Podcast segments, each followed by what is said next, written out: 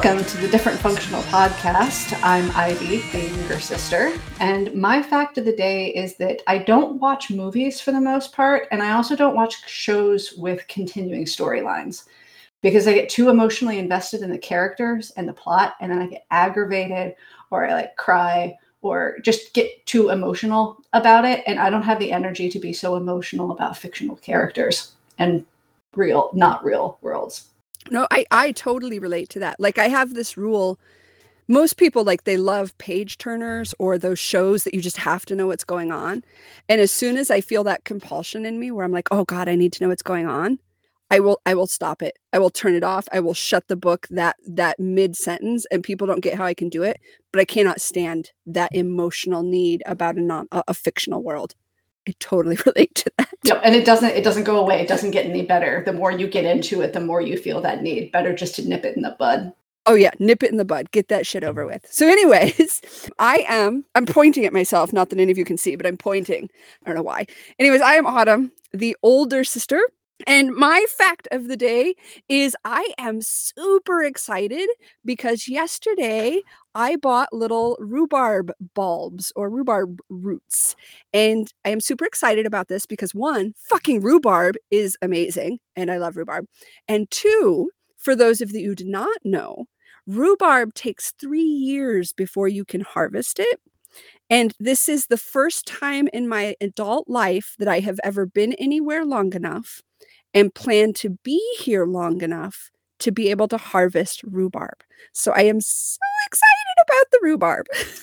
so excited your voice went all high pitched and squeaky, but I I am very excited and happy for you because that was a long time in the making. You and I both have lived far too nomadic lives and been on the move way too much, which has bothered you considerably more than it has bothered me. But I'm happy that you're finally in a spot where you can put down roots. Oh yeah, this has never been my choice. Like to be nomadic has never I've always wanted to like stay somewhere. Starting at like 11, 12 years old, you know, all the other girls around me, they're talking about horses. The things they're dreaming about are maybe interior designing their new house or planning their weddings was a big thing of my peers at that age.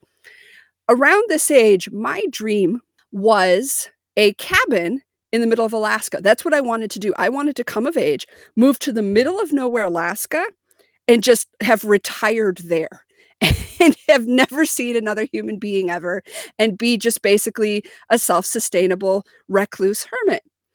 And of course, you know, I got older and I'm like, oh, well, this isn't a feasible dream. This is just a childhood fantasy. You can't live like that.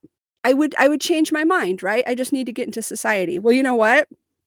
I'm going to be 40 this year. I haven't changed my mind. this is what I'm doing with my life. I'm not in Alaska, but I am a recluse and I never changed my mind. And this is a tie in with today's episode because we are talking about 10 things we hate being told as adults. So, in our last episode, we talked about 10 things we hated hearing growing up in a dysfunctional household. Well, once you've gotten out of that dysfunctional household and you're now an adult that had survived a dysfunctional household or trauma or dealing with mental health, you get a whole new set of phrases you get to hear from people. And the very first phrase on our list today of the 10 things we hate being told as an adult is you'll change your mind. And you know what? Sometimes you fucking don't. Sometimes your little fantasy dream of 13 is the fantasy you end up living when you're 40. So you don't always change your mind. But that's the very first one on our list.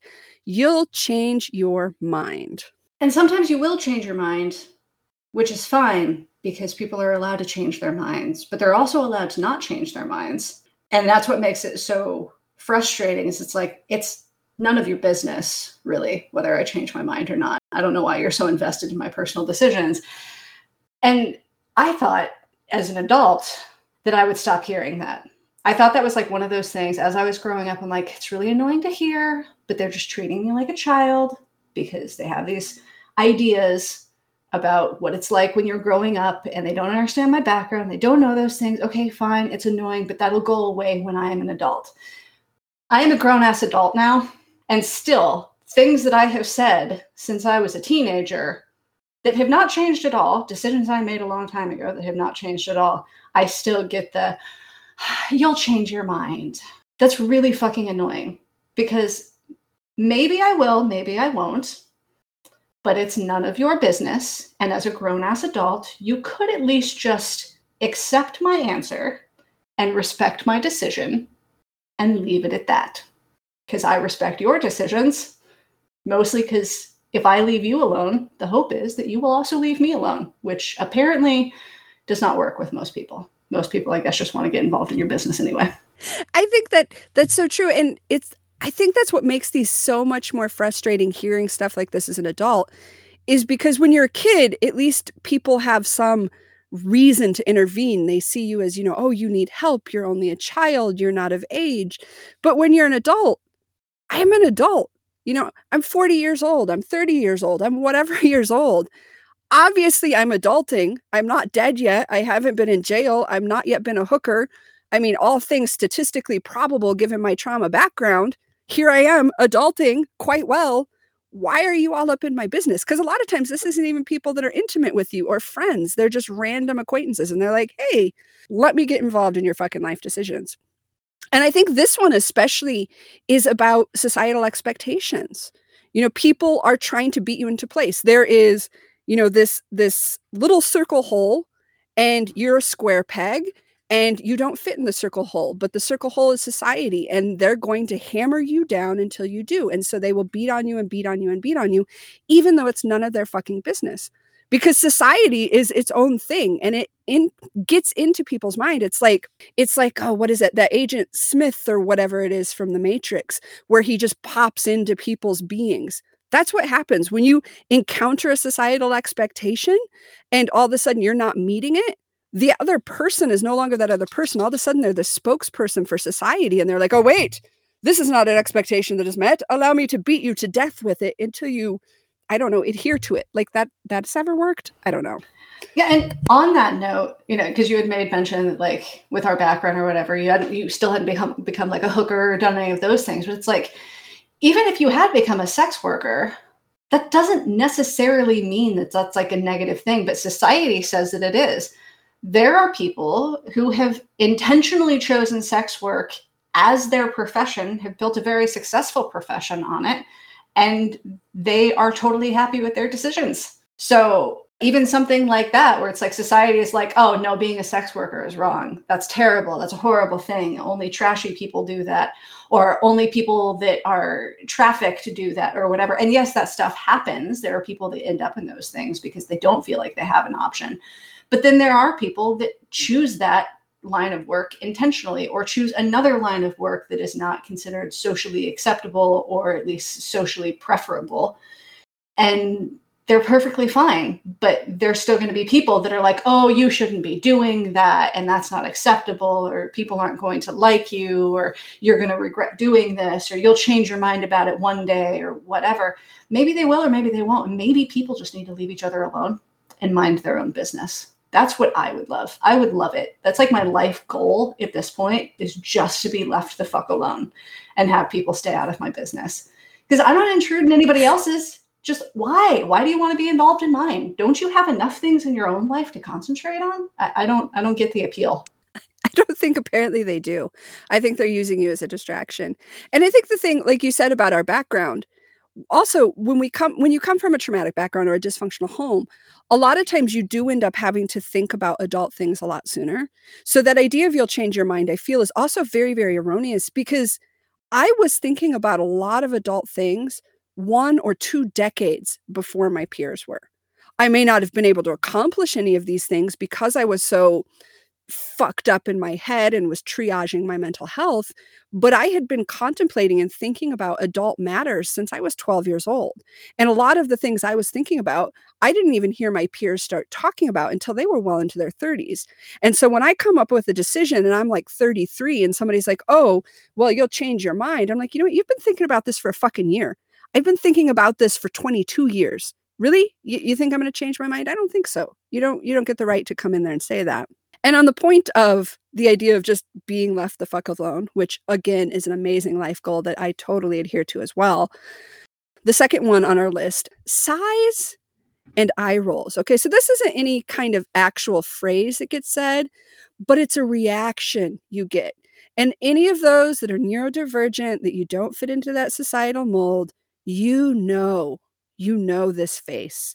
You know, maybe it's a sigh, maybe it's an eye roll, maybe it's that certain set of the lips or the eyebrows or whatever it is, but you do something or you say something and you get that face. That face that says, "Oh, if if only you knew better. Oh, if if only I could come in and, and show you the, the error of your ways. But oh, it's just you're so inferior to me and you're so oh just ah I don't even know. That's that's the whole idea of it is this, superiority and this condescending judgment. I fucking hate it. So that's the second one on our list. Sighs and eye rolls, just this quiet judgment, this passive aggressive bullshit. Yeah, I've definitely gotten a lot of that over the years because it's it becomes evident to most people pretty quickly that I'm really stubborn. Like when I've decided on something or I believe something, it's not that I'm incapable of changing my mind or that I can't shift my perspective, but I'm I am generally pretty stubborn. It takes me a little while to come around to things. So a lot of people will give up on the directly trying to tell me what to do. But I do get a lot of the okay kind of thing. And I hate that because like I even hate that more than the direct thing because it's like okay, obviously you don't approve of my decisions and you disagree with them. I would rather you just tell me that up front. It's not going to change anything, but that's better than this passive aggressive shit of just being like okay, and you're I, it's like i can see it written on your face that oh she'll figure it out someday there's nothing i can do for her she's just going to have to learn her lessons the hard way and some of my lessons I have learned the hard way. But again, it's none of your fucking business. Say it with me, everybody. It's none of your fucking business. I am irrelevant to you. You are irrelevant to me. Leave me alone. I will leave you alone because it's none of your fucking business. Oh, I love this. Yes. I didn't know this is where we are going with today's show, but so far, yeah, I am just spot on. I'm just spot on with that because I do feel like this is actually a theme throughout everything. Is it is none of your fucking business because it's, it is. I'm an adult. I'm adulting. I'm not hurting anybody. I'm over here doing my thing. I'm making very little impact. I'm not offending anybody. Just let me do my thing. Yeah, and also like I sometimes people will try to pull you into their business, and I'm and I, it's pretty much the same response with just you know one word change. And it's like this is none of my fucking business. I don't care. You do whatever you want to do. It has nothing to do with me. Unless you're getting involved in my life, it has nothing to do with me. I don't care. Do what you want to do. You will receive no judgment from me. Just leave me alone. Like that's that's it. This is none of my fucking business either. I don't want to be pulled into your shit or anybody else's shit. I don't get pulled into the gossip. I don't want to be pulled in to get my opinion on things. I just want to be left alone. Like, you guys do you. Can you make your own decisions? Because I don't want your business to be mine. I'm just trying to keep you out of my business. That's all I want to do. uh, and so I just yes, everything. Just yes. Okay, so from there, I'm going to go into number three on our list. If you have had any any struggles with mental health of any kind in your entire life ever, you will have heard this one. And it is just calm down. When in the history of ever has anybody calmed down when they've told you to calm down? Because the implied idea here is you are overreacting. So just calm down because your reaction is too big. Well, you know what that is? That is the very definition of invalidation. Somebody is having a reaction and you're telling them it is wrong. It is too much. It is too big. You don't understand the situation. You are wrong. You are wrong in your feelings. You are wrong in your thoughts. You are wrong in your expression of your feelings and thoughts. That's not going to help somebody calm down. You're invalidating because whenever anybody val- invalidates you, and I've spoken about this in one of my blogs, if you are invalidated, the main response you are always going to receive from that person is for them to scream louder. Because if I am in pain, if I am angry, if I am whatever emotion, and you don't hear me as a human, the automatic response is to scream louder so you can hear me. So if you say, just calm down, you're saying, oh, it's not that bad. Oh, you're just overreacting. I'm hearing, you don't understand how bad it is. Let me raise the volume so I can tell you. I hate just calm down. Yeah, and I think that there's another implied message there too that we didn't even put in our notes that I was just now thinking of. And that other implied message is you need to calm down because you are making me uncomfortable, or you're making other people uncomfortable, or you're making a scene, which is also really frustrating as well because it's it implies that I should always have to accommodate other people, regardless of the circumstances, regardless of what is going on. Because maybe you are being significantly triggered because you have like PTSD or you have sensory overload issues or you have something along those lines. There's a wide variety of things that could cause a person to be triggered by something that to other people doesn't seem like a big deal. But you're telling me that, well, this is making me uncomfortable, basically. So I need you to calm down because I'm uncomfortable in this situation, which is kind of an asshole move, too. It's like, okay, fine, you're uncomfortable in this situation. Maybe remove yourself from it because there are times when you are triggered so badly that you can't calm down. If you're having a PTSD flashback and you're pretty much hallucinating that you are back in the moment of your trauma, or if you're having a panic attack you can't calm down. It doesn't work that way. It'd be nice if it did. It's not like we want to be triggered in that way. Nobody wants to be triggered in that way, but it happens. You can't just calm down. It doesn't work. It, it, totally doesn't. And that is the reality is for a lot of this, it's not that you're overreacting. It's just that you're reacting to something that other people don't see or other people don't understand. And a lot of times it is a personal trigger, whether it is a sensory or a past trauma or whatever it happens to be. But you know, my other thought on this too is the world is falling apart. We can all agree on this. I mean, I don't care which side of the fence you're on, left, right, what religion you are. Everybody can look out here and go, oh my God, things are unraveling. The world is falling apart. Stuff is shitty. Whether it's environments, whether it's politics, whether it's war, whether it's race issues, whether it's whatever you look at, shit is falling apart. Why are we so calm? we just peacefully marching off the cliff of suicide that is our culture. I think we should all be running around screaming. I think we should all be freaking out. So my thing with this is why isn't everybody not calm? You know what I mean? Why are we not all freaking out? Because the state of the world is insane. Acting sane in an insane world, that's weird to me. So why are we not all creating scenes? And on the note also of creating a scene, I love that Ivy used that language because you know what? Sometimes the world is about me. Sometimes, especially because of my history, I need to be able to establish that I am even real, that I am a valid existence, that my emotions are valid. And so sometimes I have to have a scene. And that scene for me is to establish the validity of myself. I become the star of the show. And you know what? Y'all can be extras in my life for a few minutes, or you can exit stage left. But this is my scene. And this is what I'm doing right now. Yeah, and I, I think too that like even even if we aren't all running around screaming, it, it would be nice if we did kind of acknowledge that the world is falling apart. But it seems like so much of the time, like the shit that gets focused on is things I, I don't understand. Um, just like recently, and I didn't even really want to broach this because I'm annoyed that it even became such a huge topic of conversation. But what happened at the Oscars with Will Smith smacking Chris Rock? I get there's a lot of things going on there. And why is that so important?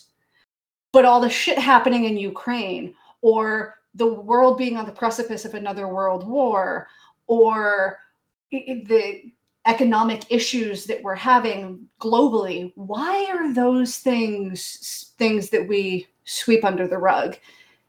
And yet we want to focus on things in pop culture that's like okay it's a thing that happened but it's really none of my business. I'll just move on. Why was that a topic of conversation that everybody was obsessed with? And even now it's it's still like such a topic of conversation. I can't open social media up without reading about that or seeing something about it but nobody's talking about any of the bigger issues going on. Like it makes me wonder is it's like, are we focusing on the little things because it's easier for us to focus on that than it is for us to have to confront the big issues? Because people don't want to lose their shit. And we don't want to be running around screaming. And that causes us to not even acknowledge the bigger things that are going on, which is a whole issue unto itself. I think you're really right about that, Ivy. That that idea of just calm down focuses only on the reaction and it's not focusing on the situation. They're not saying, "What's going on right now with you? What is happening?" They're not looking at that issue, whether it's, you know, a global issue, a huge thing, or whether it's a minor issue. Whenever we're all told to just calm down, all you're focusing on is the reaction. You are not focusing on what the situation is, and you're not trying to attempt to resolve that situation or help that person go through that situation. So I think that's a really accurate observation. So then I'm going to go into number 4, and this is another another invalidating one. And so if if you struggled with depression at all, this is one you've heard a lot, I'm sure. And it's said in a lot of different ways, but the way we phrased it in, in today's show is well, just look at the bright side. I get that your spouse just died and your house burned down and your car exploded and you lost your left arm, but let's look at the bright side. or even for that matter, nothing's going on, but you're just depressed out of your mind and can't do anything but think about constantly every second of every breath eating a fucking bullet to make the pain stop.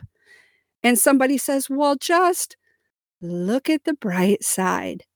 So Ivy, before the ep- before the episode, we were talking about the notes, and she was actually telling me something I'd not heard of this, probably through intentional ignorance because I didn't want to.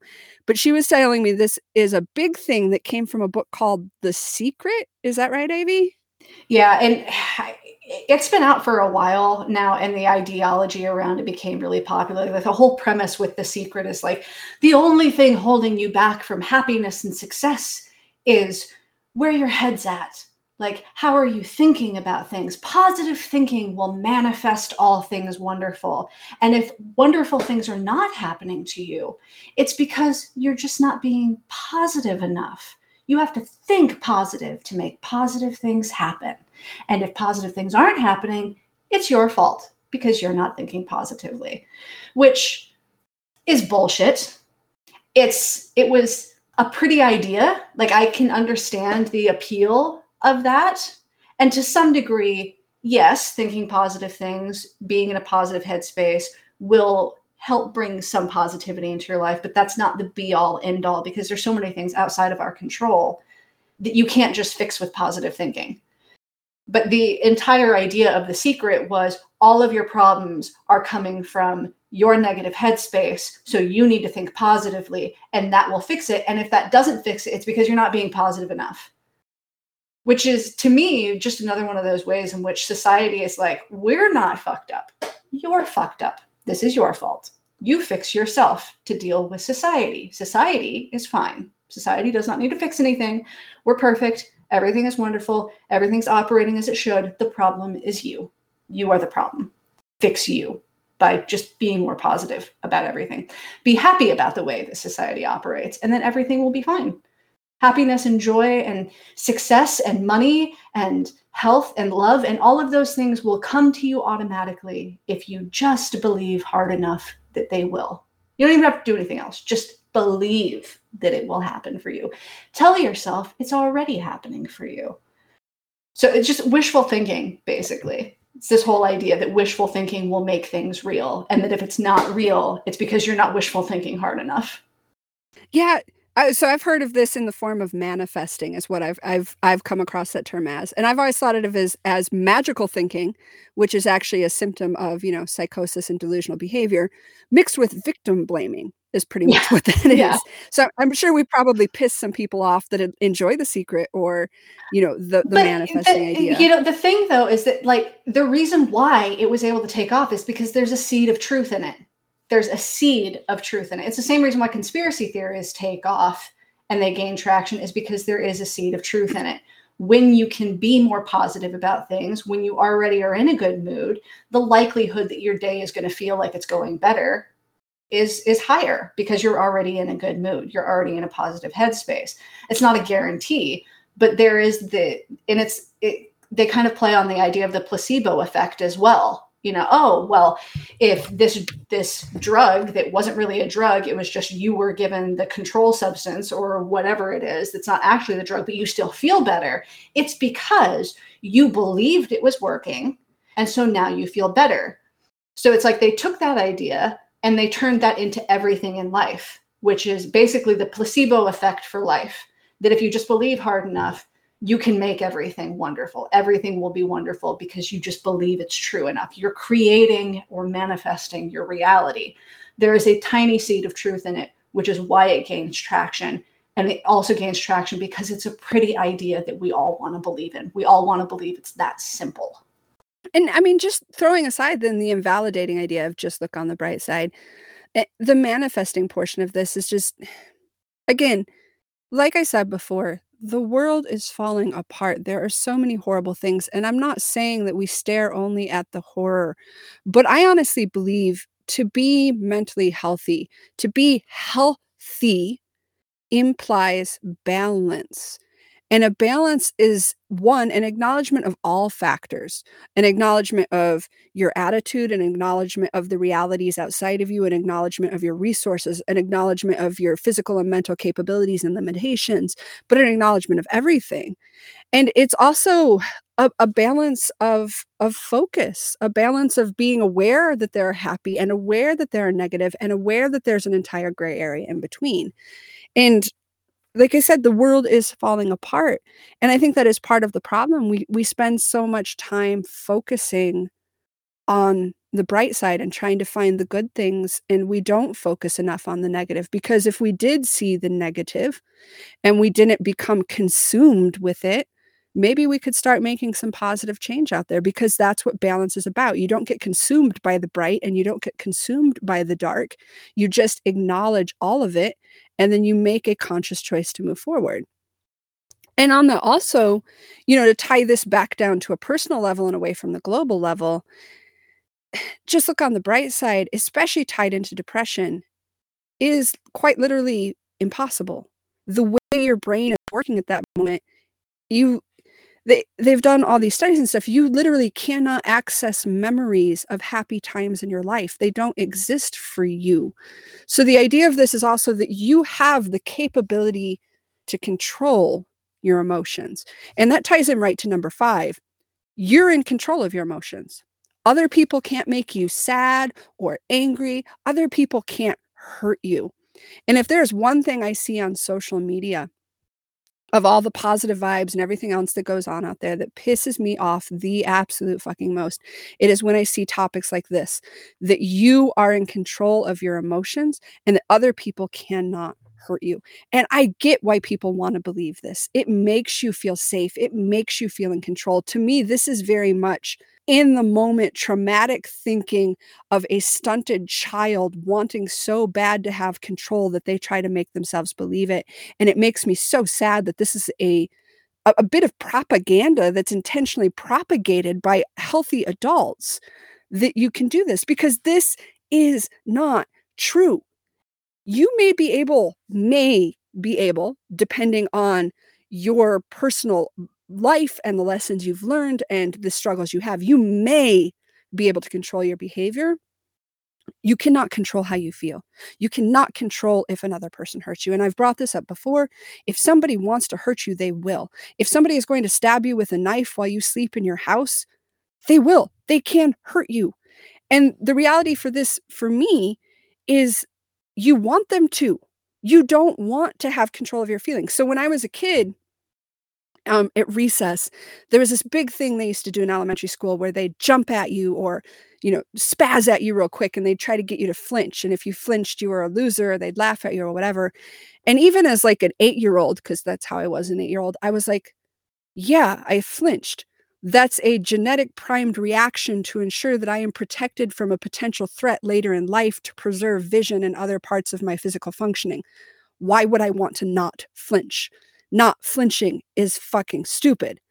And that's how I feel about controlling your your emotions like this. The idea that other people can't make you, you want them to make you. Because when somebody makes you sad or when somebody makes you angry or when somebody does something that arouses that emotional reaction into you, that is vital to your survival that is vital to telling you this relationship is potentially damaging. This relationship is potentially abusing. This situation is potentially not okay. If you go around controlling that constantly and consistently, you're going to cut off your ability to hear that. That's not okay.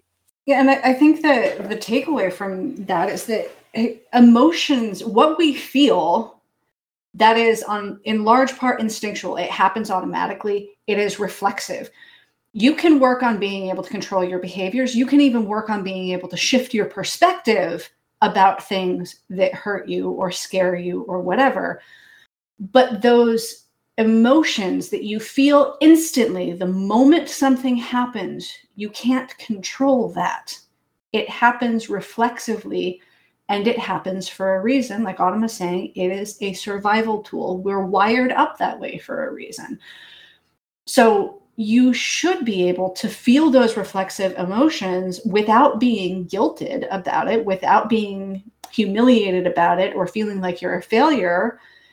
It's acceptable and it's okay, it's normal, and it's necessary to have that reflexive internal response to something that is damaging to you or has the potential to be damaging to you. That is not to say that you automatically have to respond in a certain way.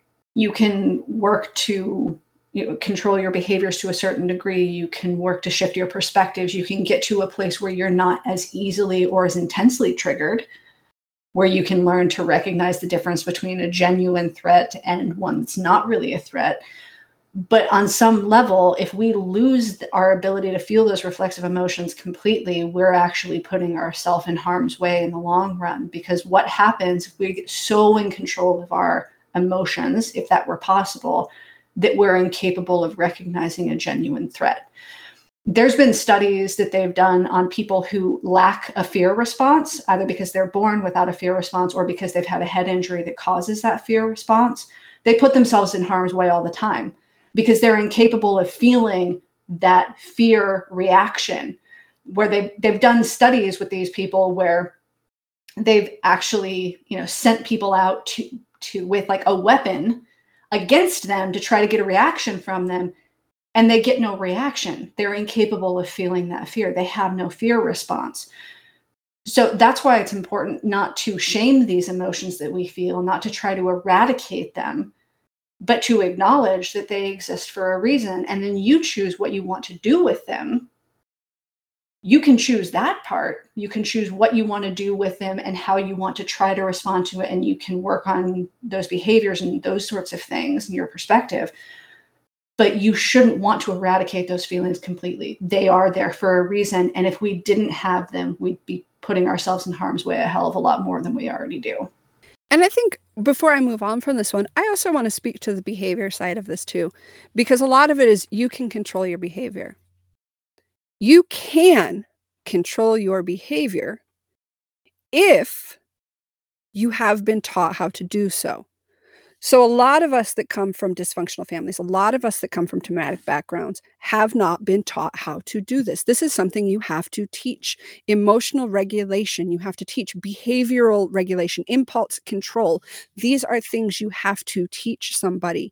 So, there are a large portion of us out there that know we cannot control our behavior. So, emotions aside, reflexive things aside, behavioral choices are not something we can yet control. And I'm not saying this is an excuse to get away with abusive behavior or anything like that, but it is a necessity and a call that people acknowledge that these are skills that need to be thought. That's like saying you can do advanced, you know, quadratic equations.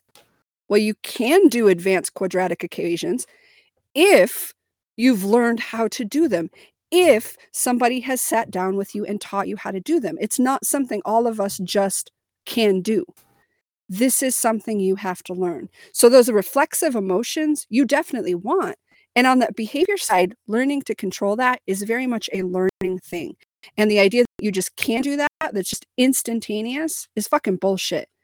I don't know how many years it has taken me to try to control my behavior. And when I have a bad day, when something is significantly going wrong with me, I lose that control again because I go back to when I was 13 or I go back to when I was six. And you know what kind of control I had when I was at six? None, none at all. And so I don't have control again. I have had to make a lot of work in my life and I've put a lot of effort into my life to learn to control my behaviors and to acknowledge that there will be certain points at which I will lose control of my behaviors and to set my life in up in such a way to mitigate the damage so that I am not abusive to the people I love, so that I can have that loss of control without hurting others. That process of learning to work with your own behaviors and respond in better ways, that is something that takes years like it is definitely a learned skill and it's something that you have to build upon over time. It does not happen overnight. You're rewiring the way that your brain operates. You are shifting a lot of things about your behavior. It takes time. It is not an overnight process. It gets progressively better over time as you work on it. But everybody everybody regardless of their background has it in them to occasionally lose their shit and anybody who says that that's not something they ever do or will ever do is lying because every human being has the propensity and the capacity to occasionally lose their shit if they are triggered in just such a way or they're under enough stress or in they're in a situation that it, that puts them under a state of extreme duress everybody loses their shit occasionally so the idea that we should be able to control our behaviors 100% all of the time is as stupid as saying we should be able to control our emotions 100% of the time. So very true. And that reminded me of a comedian, uh, Christopher Titus. He did a special, I think Norman Rockwell is bleeding, quite a few years ago now. And he talked about how a lot of times when people do lose their shit to that level, it's always that normal guy. Like they interview the neighbors and they're like, oh, he was always so normal. He was always saying hi to me. And he's like, this is because normal people haven't been through shit so they don't know how to step away from it. So sometimes, honestly, it is those people that come from the traumatic backgrounds that have the mental health struggles that actually do better with this, with major life crises, than your average person coming from a normative environment. Because the way he put it was when you go through a lot of stuff, you realize when shit is about to hit the fan and you step to the side. And if you haven't been through a lot of stuff, you don't know to step to the side and you get splattered with shit. And I feel that's really, really accurate. So sometimes those of us that do look like we're out of control, when it comes down to a crisis situation, when shit really hits the fan, we're going to be the ones that are leading the rescue. We're going to be the ones that are not panicking because we've had to learn these skills. So I just find that amusing. I will go ahead and move on to number six on our list. Things we hate to hear as an adult. What are you complaining about? Other people have it so much worse than you. Yeah, this again, like so many of them on our list, is invalidating. Uh, and also, this one annoys me on the autistic level because it's illogical. Okay, so if we are only ever talking about who has the worst, that's the only thing we can ever talk about is the absolute worst thing. Well, that's really going to limit our conversation. That doesn't make a lot of sense. And a lot of times we're not talking about the worst thing and it's not a competition, you know, like they joke around in Deadpool with him and his girlfriend about who had it worse as a kid. A lot of times when we're expressing our feelings, it's not about, oh, I've got it worse than you. It's about, I am in pain. Can you please acknowledge this and validate this so that I can feel a human connection and begin to resolve this pain? So I, I hate the invalidation of this, and I hate the I don't think the word is the, the illogicity of it. That's what I'm going to call it. Illogicity of it. yeah, there's a there's a line from the TV show Ally McBeal, and that was on quite some time ago. So you may or may not remember that show. It was like the late '90s, early 2000s. I think that it was on but it's kind of like this law firm that's full of just a bunch of odd ducks and strange people. And the the main character Ally McBeal is kind of viewed by everybody as being very passionate kind of overly sensitive kind of eh, just particularly odd. And in frustration one of the characters asks what makes your problems so much bigger than everybody else's? And her response is well because they're mine and we may not like the idea that that is accurate, but that is accurate for all of us because to, to everybody on some level, we are the center of our own universe. And that's unavoidable. I mean, yeah, you can have these moments where you see things on a global scale and you can kind of put yourself outside of your own stress and outside of your own life and your daily tasks and all of those things. But on a day to day basis, as we're moving through life and we're working and we're taking care of our families and we're just functioning at the however we can, as good as we can, on that day to day basis, we are the center of our own universe. And the people that we love and that we're close to are at the center of that universe with us. So our problems on some level on that day-to-day basis are always going to feel so much bigger than everybody else's because there are problems because we're the ones that have to deal with them. It's like this part of human nature that everybody wants to pretend doesn't exist and i don't understand that because to me it's just like well of course my problems are going to be bigger than other people's. In my perspective on a day-to-day basis because i'm the one that has to deal with these problems. That's not to say that other people don't have it worse than me. It's not to say that other people aren't struggling. It's not to say that other people aren't struggling even more than I am. But where I'm at in my life, if I am struggling, and a lot of times I am, that is my primary concern because I can't do anything else if I can't get my own shit together. Sometimes you have to be able to focus on yourself and you have to be okay with the fact that your problems are bigger than other people's because they're your problems and you have to be the one to deal with them. And you can't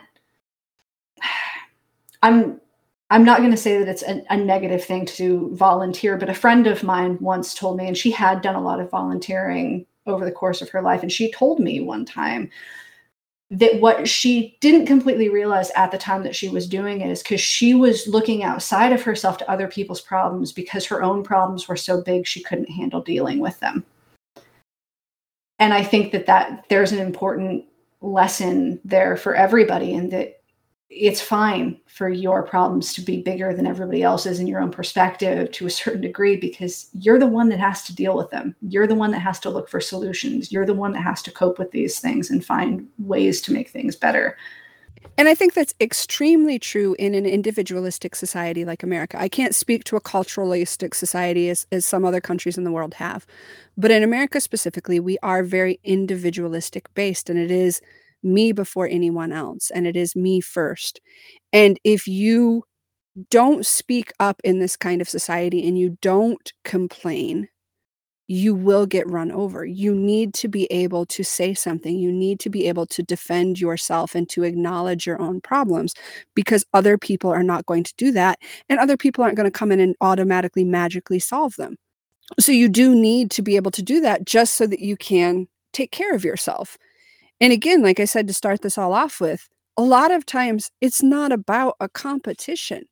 You're just looking for validation, and that's how we look for it. Or sometimes, if you're like me and you process things verbally, I just need to work things out. So sometimes I'm speaking or talking, whether you're there or not is irrelevant.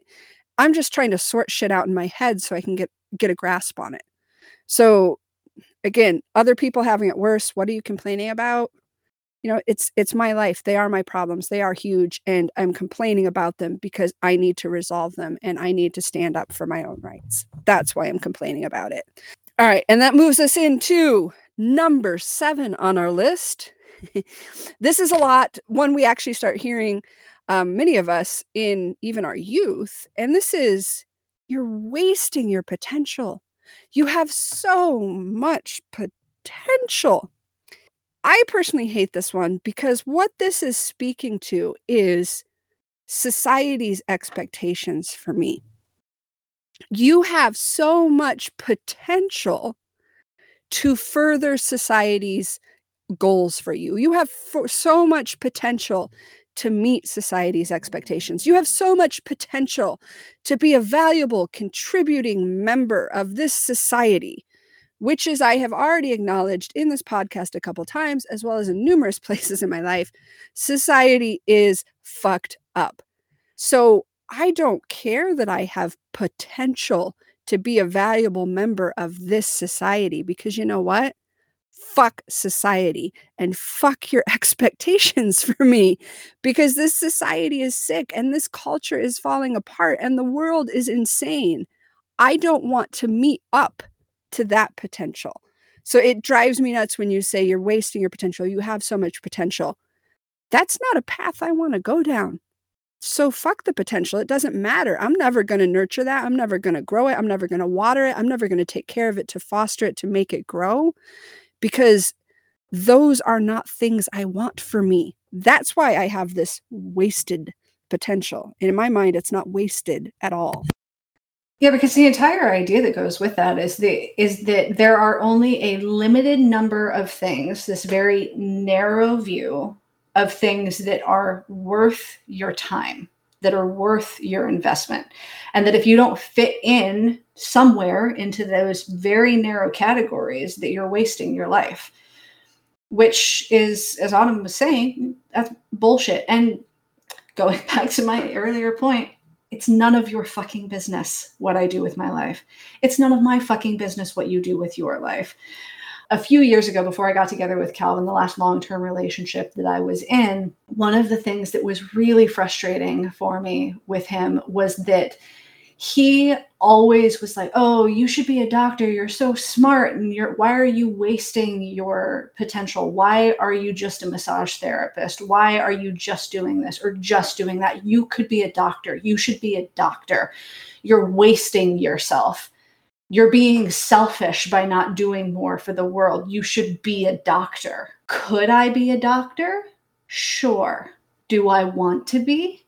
Fuck no. And that is because to me personally, the downsides of being a doctor far outweigh the potential benefits. All the time in school, all the student debt that I would accrue, all of the hours that I would have to put in, the crazy schedules I would probably have to work, the amount of time I would have to spend with other human beings the pressure to get patients in and out because doctors don't even get to spend time with their patients really that's part of the struggles that we have at least in the us with our healthcare system is that doctors don't get to spend enough time with their patients really so all of the downsides of being a doctor i look at that and i'm like could i be a doctor sure yeah i probably could if i wanted to dedicate myself to that if it was important to me but it's not and that's not what i want to do with my life I may not want to be a massage therapist forever either, but it's working for me right now. And I like it a hell of a lot better than other things that I've done.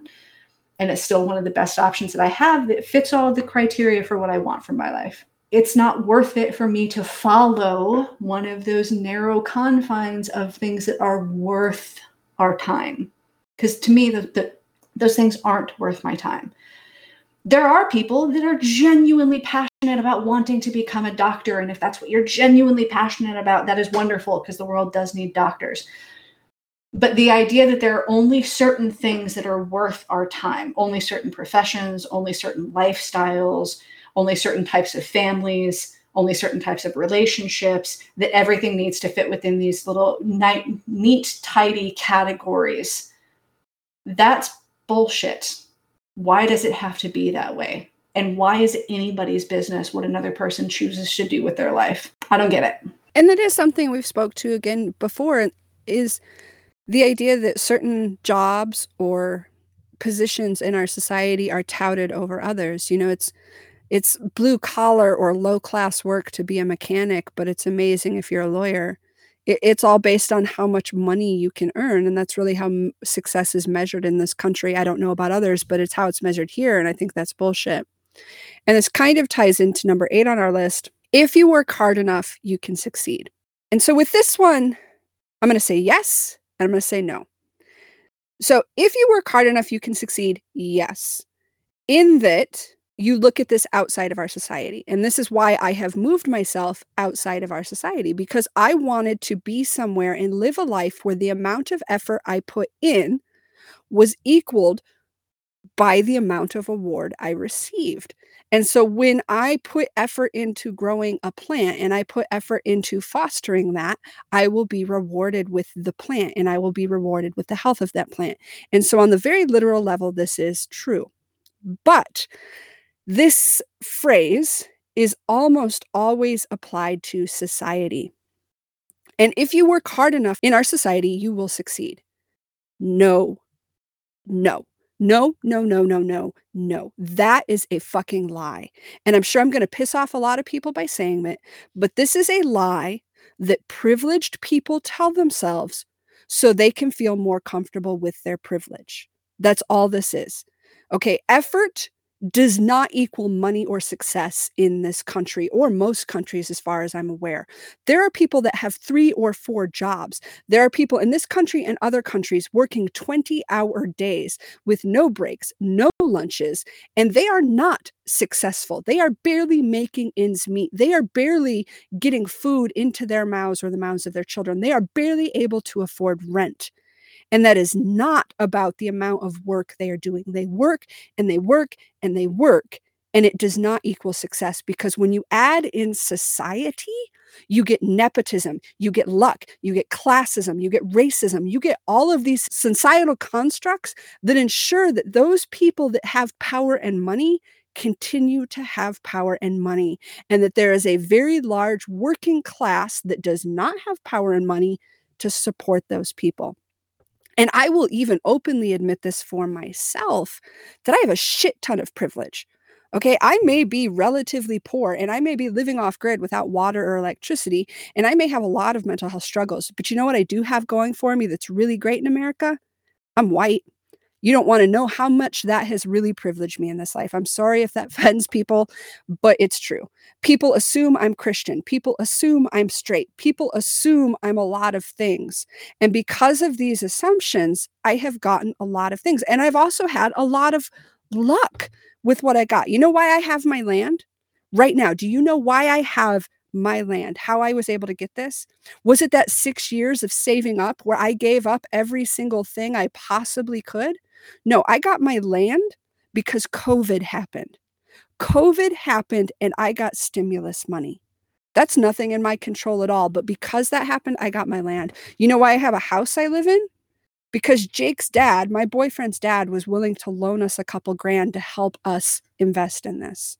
And the only reason I was able to get the loan to pay for the rest of this house was again because COVID happened and the whole world was wanting to stimulate the economy. Okay, that had nothing to do with me. That had nothing to do with my years of sacrifice. That had nothing to do with the amount of effort I put in. It was nothing but luck.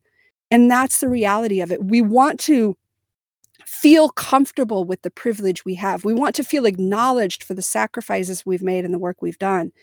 And by doing that, we completely ignore the amount of luck and the amount of privilege we have.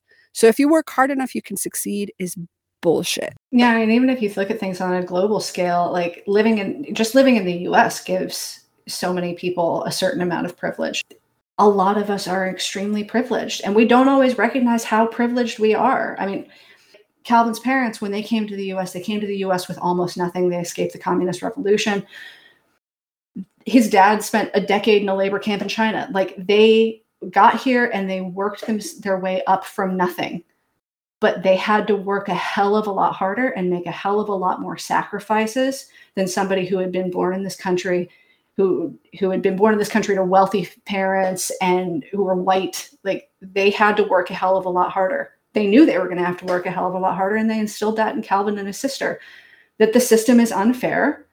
So even if yes you could potentially build yourself up to that point if you have the resources to do so if you have the luck if you have the you know the, the natural aptitudes or skill sets if you get you know scholarships or whatever if you get these things maybe you can work your way up to the top from nothing but that is a small group of people that gets to that point. It is a very tiny group of people that gets to that point. So the idea that just working hard automatically equals success is definitely not true and I think that ties in right well with number nine, which is if you want more money, you should work more. I, I think so much in this country we we identify work as equaling success or work as equaling money as if the amount of effort you put in will automatically make that happen and that's not true. And so for this one specifically, if you just work more, you'd have more money, you know, whether that be overtime, whether that be pick up a second job. I know that was recommended to me frequently when I was putting my entire life on hold for five years and living in a trailer and I'd sacrificed everything because I was trying to save money for land. And they're like, well, if you if you really want to save money, you just you work some overtime, you get another job. That's how you get more money. Again, on a very logical basis, I could get how you could perceive that, but that doesn't equal out to reality. Okay. So for me specifically, I can't. I've tried that. I have tried working overtime. I have tried having multiple jobs. You know what happens? I get suicidal. And you know what happens when I keep pushing it? Those suicidal thoughts start turning into suicidal plans. And at least for me, I've been smart enough to stop at that point because I know what the next step on that journey is. That suicidal plan is going to turn into a suicidal attempt. So I cannot work more in this society. I'm not against work. I work all the time out here on my property and I am okay with it. It's a different kind of stress. And again, for me, the amount of effort I put in is directly equal to the amount of reward I receive. That's not true in society. And for whatever reason, I cannot work more because when I try, I will become suicidal. That's how my body works. Whether even just the idea of where people are like, oh, you know, when you reach that plateau with physical exercise, you just got to push through. It doesn't work because you know what happens to my body if I'm like, oh, I'll just push through? I'll do a push up and my body says, nope. My arms give out and I land flat on my face there are physical and mental limitations that I have. And so working more or picking up another job is not a possibility for me at all. And even even if you can push through, even if you are somebody that yeah, you you're physically capable or mentally capable of doing more work, just getting another job or whatever, there's still long-term ramifications that come with that and that's one of those things about society that i really hate too is this idea that like work work work work work. That's the most important thing. Everything in life your entire value as a person is based on how much effort you're willing to put in how much work you do how much you contribute to the system. But a lot of the people that do work tons of overtime whether it's a a blue collar job or a white collar job doesn't fucking matter you're going to have the same kinds of issues. Your body is going to fall apart over time because we cannot push through forever without consequences. Sure, you may be able to get away with it for a few decades, but eventually it will catch up to you. You know, people end up with these serious these serious health ailments. They end up with diabetes, or they just have all of these complications from stress. They get heart disease. They have all these kinds of problems and joint issues, things like that. Tons of people end up with back problems, and it doesn't matter whether they're working a desk job or whether they're working as a as a truck driver, a construction worker, whatever. My my boyfriend's mom, she really fucked up her back at a desk job because the chair that they had for her and the desk that they had for her was so bad for her ergonomics that it caused a significant enough issue with her back that she was able to file a lawsuit against that company and win. And she was working an insane number of hours. She was working really hard to support her family. She was working really hard to move up the ladder. She was working really hard to, to secure a future for herself, for her kids, for her husband. Like both of Calvin's parents worked really hard their whole lives his dad thankfully was able to have a somewhat more active job so he doesn't have as many issues but his mom she's retired now but she has all of these physical ailments. And one of the things that she's always warning me about whenever i see her is because i'm always busy i'm always working a lot and she's always warning me like you need to take breaks you need to be careful about that because there's consequences to working that much. It catches up to you eventually. And i see it all the time in my work all of my clients that I have, regardless of what they do for a living, they have tons of health problems. And it's because all the clients that I have work their asses off all the time. They have a lot of them have really significant joint issues. They have diabetes or they have heart problems. They have high blood pressure from all the stress. They have all of these things. And yet they continue to work and work and work because society says you have to. This is not just about the money or not just about power. This is about your value as a living being. Your value and worth as a person is based on how hard you're willing to work, how much you're able to contribute to this company or to this system or to this society. That's what it's all based on. How much are you willing to work? And it's never enough. It isn't. And on the blue collar side of that, one of my exes worked at the uh, Goodyear manufacturing plant. They make gigantic tires and regular sized tires. And they would often encourage people to work overtime. And that was the big mentality in a blue collar manufacturing environment. Everybody loved overtime because these are union jobs. It's one of the few good paying places in the Midwest. And so you make buku money and everything's like overtime, overtime, overtime. And some of these places even had pensions and it was the running joke and i assume this is gallows humor is they had running pensions because nobody's going to be alive to actually pull them. And that was the reality. They would put in these overtime hours and they would work their 20 years at the goodyear power plant or goodyear tire plant. And then a couple years after retirement they die they were exposed to horrible chemicals on a daily basis and all your ppe in the world and all your engineering controls isn't going to save that. So the amount of extra stress they put on their body combined with the chemicals they were exposed to killed them off early. So they spent their whole life working 60 hour weeks hoping to get enough money to put their kid through college and have a nice retirement and finally spend time with their family and their kids and their wife and they never got that time. So if you want more money, you should just work more. Maybe, maybe not. Maybe you'll get more money in the long term or in the short term, but what about the long term consequences? And then sometimes, even with that, it doesn't even work in the short term because a lot of time, if you don't have a job that's paying you a lot of money, and I know a lot of people out there think, oh, you know, you make a lot.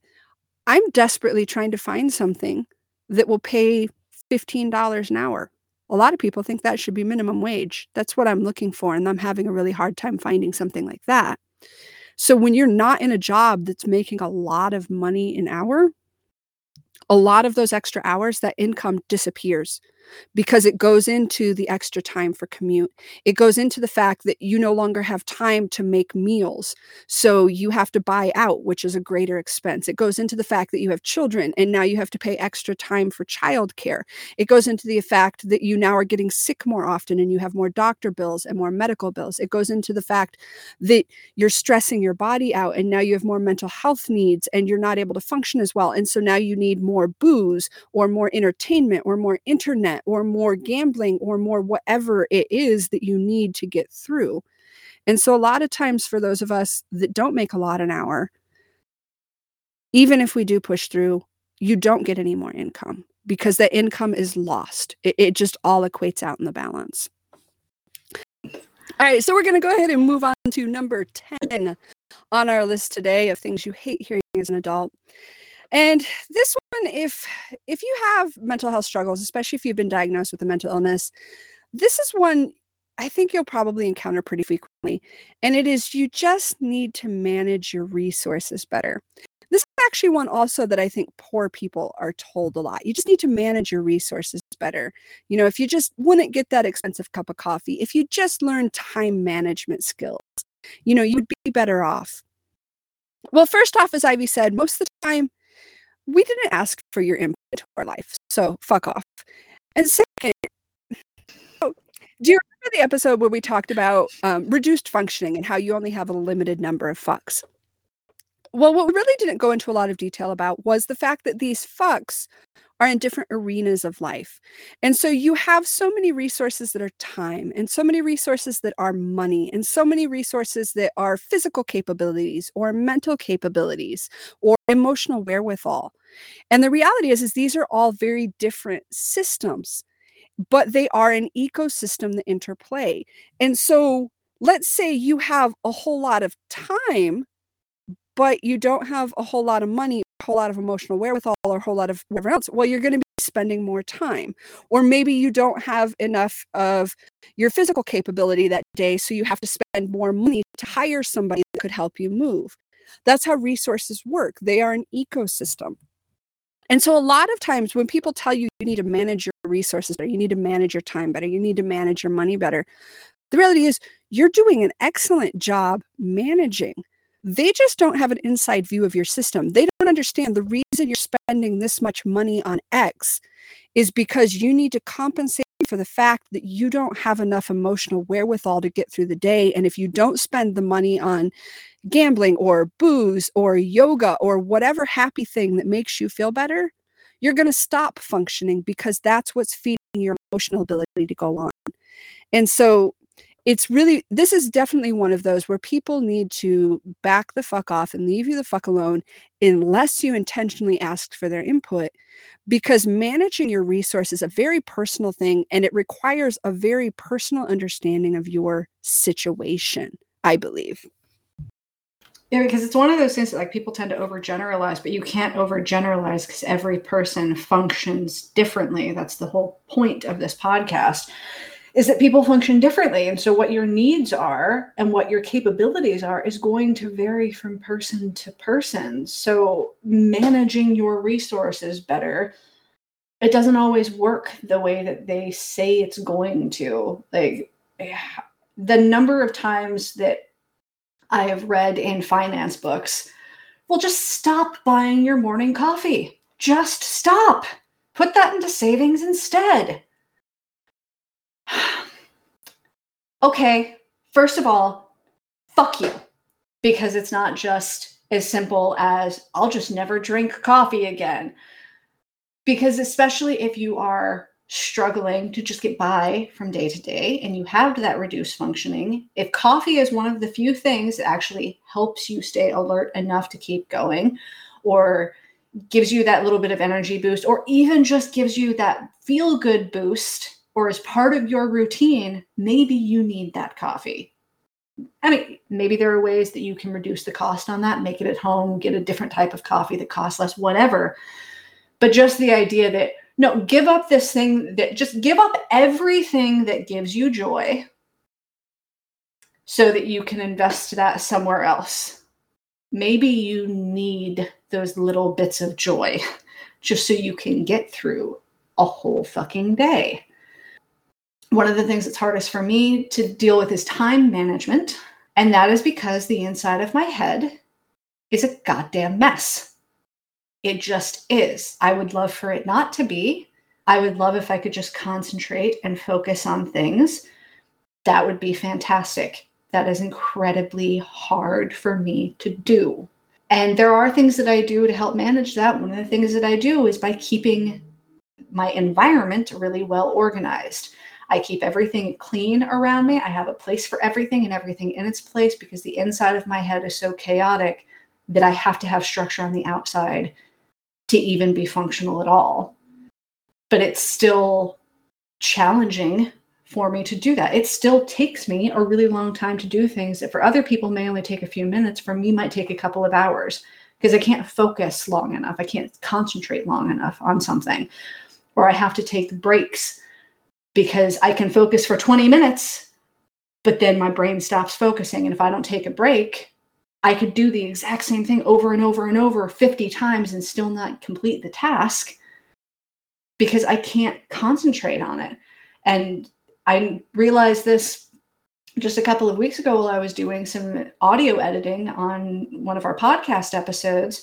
About every 20 minutes, I would have to rewind like five minutes, keep going back, and I would listen to the same thing. I have to go back again and go back again because I would hear it, but I wasn't able to focus on what was being said enough to actually edit anything. The only way for me to work around that was to take a break every 20 minutes and fuck around on my phone or get up and get a snack or just walk around my apartment or something and then come back to it and work for another 20 minutes and then take another break that was the only way that I was actually able to be productive in any sort of efficient way. But it still is a huge time commitment like that because for some for some person it may take an hour to edit the whole episode. For me, it takes about two and a half hours sometimes because I have to take breaks or I have to keep going back and re-listening to the same thing because my brain can't focus. And I think that's a really good point too with the different struggles you have, the reality is with that, a lot of times there are actual physiological limitations. So our society really thinks so they they really give into that idea of the push through mindset and it's just this mental barrier and you just need to push through. And the reality is with a lot of what is mental, you're talking about the brain and with what a lot of the brain is is a physiological thing. it, it is a set chunk of mass and there is certain wiring set up in different ways and if you are neurodivergent the way the rest of the world manages their resources isn't going to work for you you will have limitations. Like Ivy talked about time management. That is an absolute struggle for her. I see that also with my boyfriend who has a lot of ADD tendencies. Time management is almost impossible for him. For me, it's second nature. It's something about the way my brain is wired. It just automatically comes to me. I do wonderfully at that and have always done wonderfully at that with absolutely no effort. And I think that's the other big thing that we undermine with this with the idea of you just need to manage your resources better is the amount of effort it can take to learn to manage those resources. So maybe it's possible that Ivy or my boyfriend could learn excellent time management skills, but the amount of effort they would have to invest in that is not realistic they would nearly need to quit their regular full time jobs just so they could spend 30, 40, 50, 60 hours a week focused solely on time management because it would take that much effort for them because their brains are not wired to work with that. So, the idea if you could just manage your resources better, it, again, it's very invalidating and very undermining. And again, you didn't understand where this person is coming from. You didn't stop and see where their brain was, and you didn't stop and see the limitations of this. You know, and an ex- excellent example of this is cleaning. Ivy does an amazing job cleaning. And if you go into her house, I mean, it looks like the inside of an interior design magazine. You go into my house and it's, you know, a step away from one of those hoarder specials on Discovery Channel. And part of this for me is I'm not willing to invest energy and time into cleaning like she is. And part of that is because it takes me so much longer to clean. I have piles of stuff everywhere in my house because I don't know what to do with it. I literally I have no understanding of where this stuff should go or how it should be organized so that I can use it on an everyday basis and not lose it but still have access to. I don't understand this. And I realized that if I wanted to ins- invest a lot of my time in learning how to clean and a lot of my energy into learning how to do these things, I might be able to have a well organized home. But I gave up on this a long time ago because I was wasting, and that's what it was to me wasting three, four, five hours of my day trying to be externally organized when I couldn't. I, I literally couldn't. I would spend five hours of my day just trying to keep a one bedroom apartment organized. One bedroom apartment. Okay.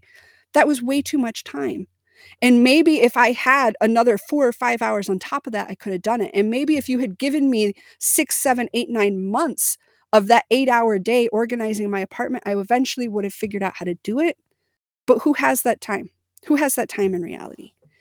And you can find systems that help you to make better use of your resources. But that is also a lengthy process. It's something that you work at over time because it's very, very personalized and individualized. You have to find a system that works for you. One really struggles with keeping her part, keeping her home clean, but she's super organized in her head. I am a disaster inside my brain, but I get agitated if there are water spots visible on my faucet because I need that much structure on the outside to help me deal with the chaos inside my head. I need to take breaks from from certain activities that I don't enjoy, like I don't enjoy editing.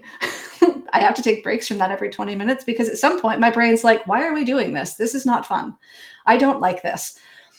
And I get frustrated with my brain because I'm like, yes, but you still have to do it. I don't care if it's fun it's i'm it, it's a battle of wills with my own mind a lot of times just trying to get things accomplished.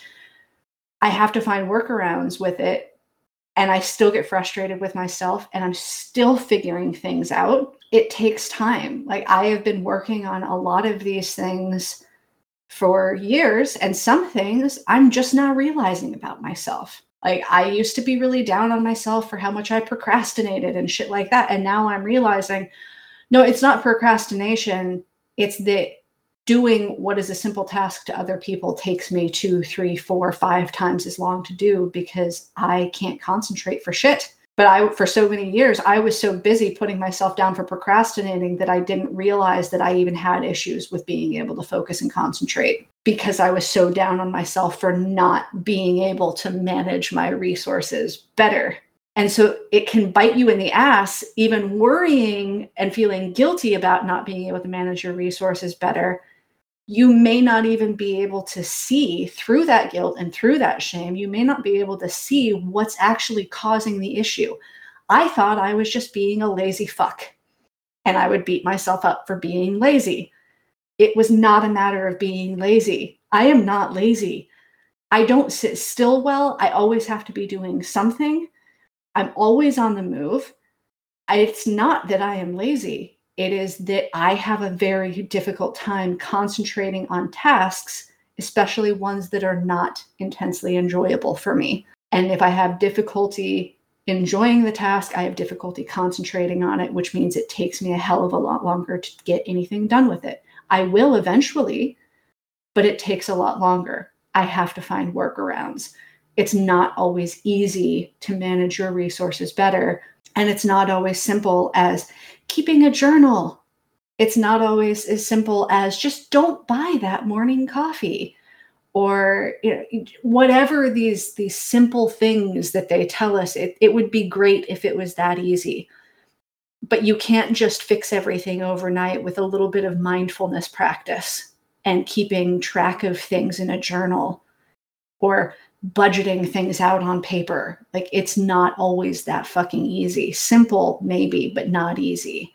And we need to stop feeling shame around our difficulty with managing resources because if we can at least get past the shame, we can start getting to the root of what the problem is and learn how to work with our neurodivergency to find a system that works for us. We just have to be patient and stop beating up on ourselves. And I think also recognizing the amount of effort we put in. So yeah, it may take Ivy 4 times as long to manage her time, but I manage I imagine she has techniques and thoughts and ideas about time management that have never occurred to me because it comes easy. And and well, this doesn't eh, go right toward resources, it does come to that idea of when you are neurodivergent, when you do have mental struggles, when you come from those backgrounds, you end up putting a lot more effort and a lot more thought and you have a lot more strategies and things that most people never will. And the example of this for me is relationships and interactions. So I can look at an interaction between two people and I can break that down and I can analyze it and I can provide all of this insight. And well, you probably reacted this way because I noticed that their tone was raised in that manner, which indicated that you would react like that because they weren't saying that you understand it, because there was no mirroring, et cetera, et cetera. That's because I am autistic and I do not understand intuitively how to interact with other human beings. And so, in order to fake these interactions and succeed in society, I have had to analyze them to the point that I can break them down into understandable parts to relay them. And I always thought this is something that everybody knew.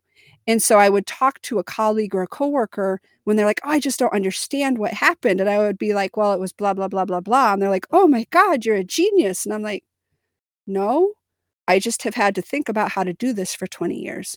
And that's the same reality with managing our resources. Those of us that have struggled, the very fact that we are functioning indicates that we have come up with amazing systems to allow for that functioning in a society that is a battle for us.